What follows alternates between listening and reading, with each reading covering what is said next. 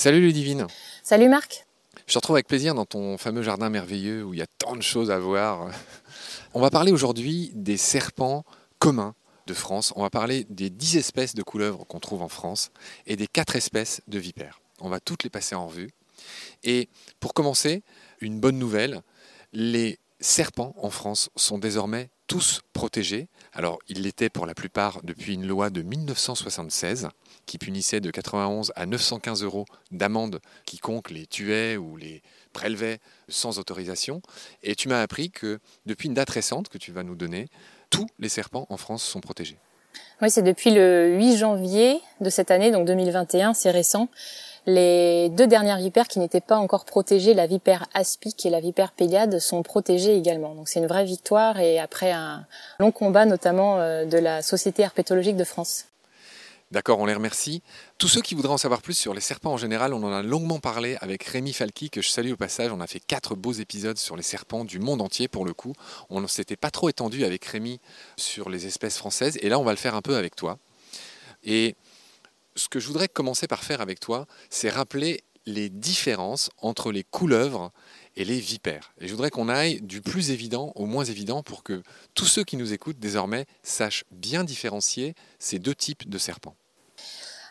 Un des premiers critères, c'est la morphologie de l'individu. Chez les couleuvres, l'allure est globalement plus fine, plus élancée. Les vipères sont davantage trapues et plus petites, plus courtes que les vipères.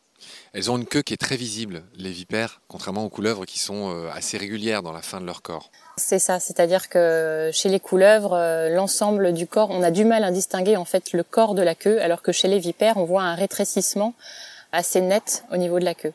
Donc ça, c'est vraiment le critère qui se voit de très loin. C'est un critère qui se voit de très loin, même si voilà, il faut se méfier quelquefois euh, selon les espèces, les individus. Cette démarcation, elle est quelquefois pas si évidente que ça. Le deuxième critère concerne la pupille. Chez les vipères, cette pupille, elle est verticale.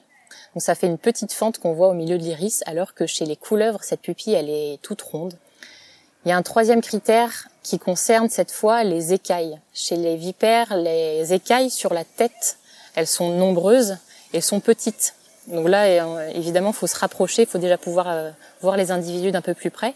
Mais voilà, nombreuses et petites chez la vipère et chez la couleuvre, les écailles sont plus grandes, elles sont au nombre de neuf, si on arrive à les compter. Chez toutes les espèces de couleuvres, il y a neuf grosses écailles sur la tête, donc ça c'est vraiment facile à voir. Et chez les vipères, tu l'as dit, ce sont des petites écailles. On va passer en revue les différentes espèces. Je précise à ce stade que les serpents en France, enfin les vipères, les couleuvres, sont très polymorphes, c'est-à-dire qu'elles ont des écaillures, elles ont des aspects, des couleurs, des motifs qui, au sein d'une même espèce, sont très variables. Il y a euh, vraiment presque des dizaines de, types de dessins différents, donc euh, c'est très difficile euh, si on ne se fie qu'à ce critère pour les essayer de les identifier. Donc il faut vraiment passer par ce que tu as dit avant. Si tu veux bien, on va commencer par les couleuvres. Donc il y a 10 espèces de couleuvres en France. On va commencer amoureusement par ma préférée, qui est la coronelle lisse. coronelle lisse ou euh, Coronella austriaca pour son nom latin. Donc c'est euh, une couleuvre qui est présente partout en France, grosso modo, sauf euh, dans la région aquitaine.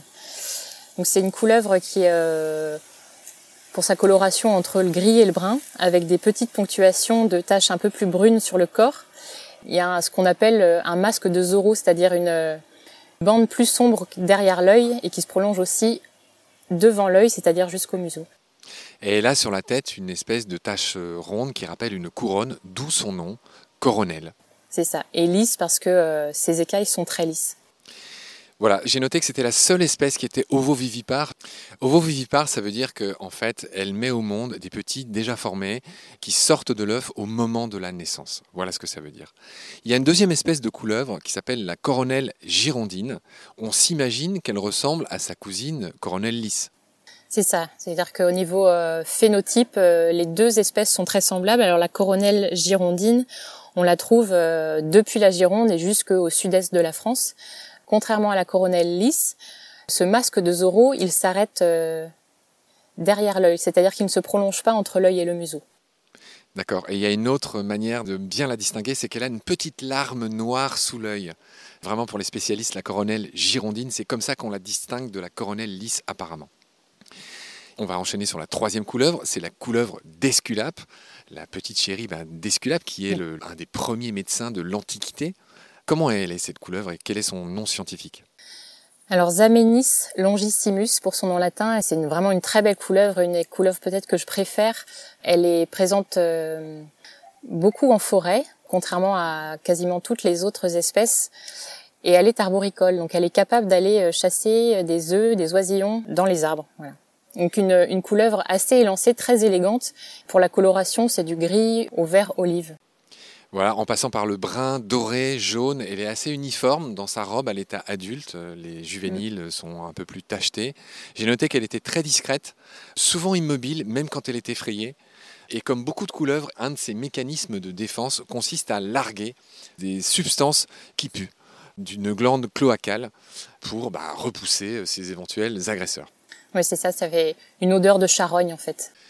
On va enchaîner sur la quatrième, qui est peut-être la plus connue, celle que je connaissais avant de préparer l'émission. C'est la couleuvre à collier. Et là, dans l'actu récente, il y a aussi eu des changements. Tu vas nous éclairer sur cette couleuvre à collier. Oui, couleuvre à collier. Donc euh, jusqu'à assez récemment, c'était Natrix, Natrix en latin. Et on avait différentes sous-espèces. Et maintenant, on, on appelle ça splitté, c'est-à-dire que les sous-espèces sont élevées au rang d'espèces. Et donc on a d'un côté la couleuvre helvétique donc on l'appelle plus maintenant couleuvre à collier, mais couleuvre helvétique. Et de l'autre, la couleuvre astreptophore, donc euh, Natrix astreptophora, qui est présente dans le sud de la France. Comment on les distingue ces deux-là? C'est une question de répartition, vraiment au niveau euh, morphologie, elles sont vraiment très semblables. D'accord, donc elles se ressemblent beaucoup. On a découvert par des études génétiques qu'elles étaient très différentes euh, l'une de l'autre. Et tu l'as dit, elles ont été distinguées en deux espèces différentes. Donc Natrix, Natrix n'existe plus.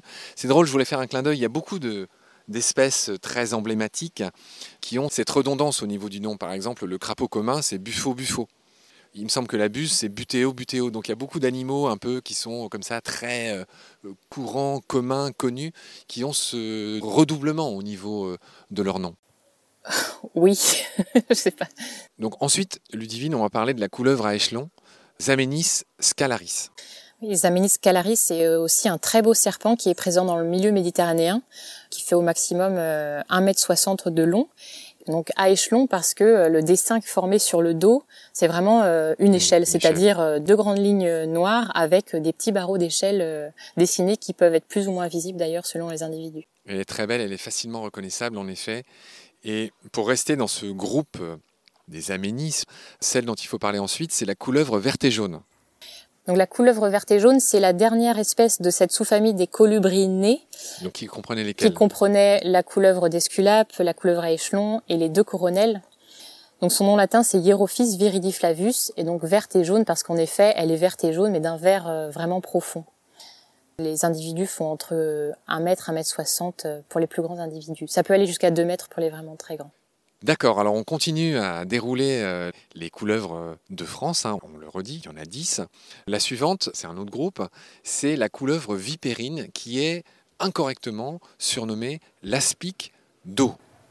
Oui, vipérine parce qu'en fait, euh, sa principale stratégie pour éviter la prédation, c'est de mimer la vipère. Donc, euh, à la fois dans son attitude et les dessins sur son corps, on va retrouver les zigzags qu'on retrouve aussi chez la vipère mais euh, on n'est pas du tout chez les vipéridés, on est vraiment chez les natrix, donc euh, le groupe de couleuvres qui chassent auprès de l'eau des grenouilles et des poissons.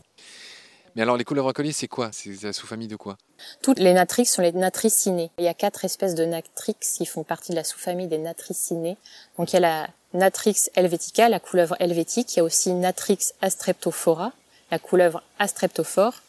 Natrix mora, qui est la couleuvre vipérine, et la couleuvre tesselée, Natrix tessellata. Voilà, et c'est celle-là qui nous manquait. Donc la couleuvre euh, Tesley, on la trouve où? La couleuvre Tesley en France, elle est présente uniquement en Haute-Savoie parce qu'en fait, on est en, vraiment en limite de répartition pour cette espèce. Donc il en reste une. Ludivine, on va parler de la dernière espèce qui n'est pas la moindre, puisqu'il s'agit de la couleuvre de Montpellier. Qu'est-ce qu'elle a comme particularité celle-ci? La couleuvre de Montpellier, donc qui est la famille des Lamprophidés. Son nom latin c'est Malpolon monspeculanus. C'est la seule couleuvre qui est euh, ce qu'on appelle opistoglyphe, c'est-à-dire qu'elle a deux crochets venimeux présents à, l'intérieur, au fond de la bouche. Alors elle a plusieurs particularités intéressantes, la couleuvre de Montpellier. C'est aussi la plus grande couleuvre de France. Quelle taille peut-elle atteindre? Oui, en effet, c'est la plus grande et elle peut atteindre jusqu'à 2,50 mètres pour les plus grands individus. Donc elle est vraiment très impressionnante. On rappelle au passage, je renvoie encore à l'épisode avec Rémi, avec lequel on avait développé ça de manière très détaillée, qu'il y a, du point de vue des crochets que possèdent les serpents, quatre grands types de familles de serpents. Il y a d'abord, on va reprendre celui de l'exemple de la couleuvre de Montpellier, il y a les opistoglyphes. Là, l'étymologie nous dit que les glyphes, les crochets, sont situés opisto à l'arrière. Donc c'est très difficile de se faire mordre, en tout cas de se faire empoisonner, de se faire euh, de se faire envenimer par une couleuvre de Montpellier, car elle a vraiment ses crochets au fond de la bouche. D'ailleurs, je me demande pourquoi ils sont comme ça, parce que ça paraît pas très intéressant pour elle. Les crochets vont intervenir après la capture de la proie. Elle capture la proie et ensuite elle injecte, euh, une fois que la proie est intérieure de la bouche, les crochets vont pouvoir injecter le venin et euh, paralyser la proie avant qu'elle puisse l'avaler. Ah oui, mais très bien, mais merci pour cette précision. Tu me fais comprendre quelque chose. Alors dans les grandes familles de crochets, il y a les protéroglyphes, ce sont tous ces serpents, ce sont en général les plus venimeux du monde comme les cobras, qui ont des crochets fixes à l'avant. Mmh. On comprend que c'est à l'avant. Et puis, on va le voir dans un instant, on a nos vipères qui sont des solénoglyphes, c'est-à-dire que les crochets sont aussi à l'avant, mais ils se replient dans la bouche. Et c'est ça que ça veut dire, solénoglyphe. Et puis on a une dernière catégorie de serpents qui n'ont tout simplement pas de crochets venimeux, qu'on appelle tout simplement et logiquement les aglyphes. Et là, ce sont les boas et les pitons, par exemple. Voilà. Ce petit rappel. Et toutes les couleuvres qu'on vient de citer. Et toutes les couleuvres, sauf la couleuvre de Montpellier, qu'on a citée précédemment.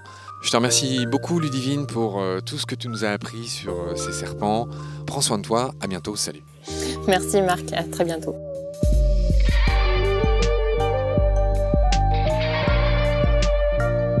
C'est la fin de cet épisode. Merci de l'avoir suivi. Pour continuer, nous avons besoin de votre soutien. Et vous pouvez nous aider simplement, en quelques clics et gratuitement. Il suffit par exemple d'utiliser le moteur de recherche solidaire Lilo. Ainsi, chacune de vos recherches sur Internet générera des gouttes qui seront reversées au projet de votre choix, comme Baleine sous gravillon par exemple.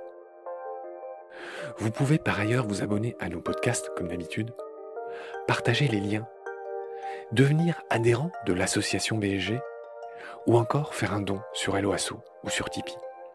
Grand merci par avance. Je remercie tous mes équipiers pour leur aide précieuse. Je vous retrouve bientôt pour de nouveaux épisodes. Et d'ici là, prenez soin de vous et de ce qu'il y a autour de vous. Merci. À bientôt.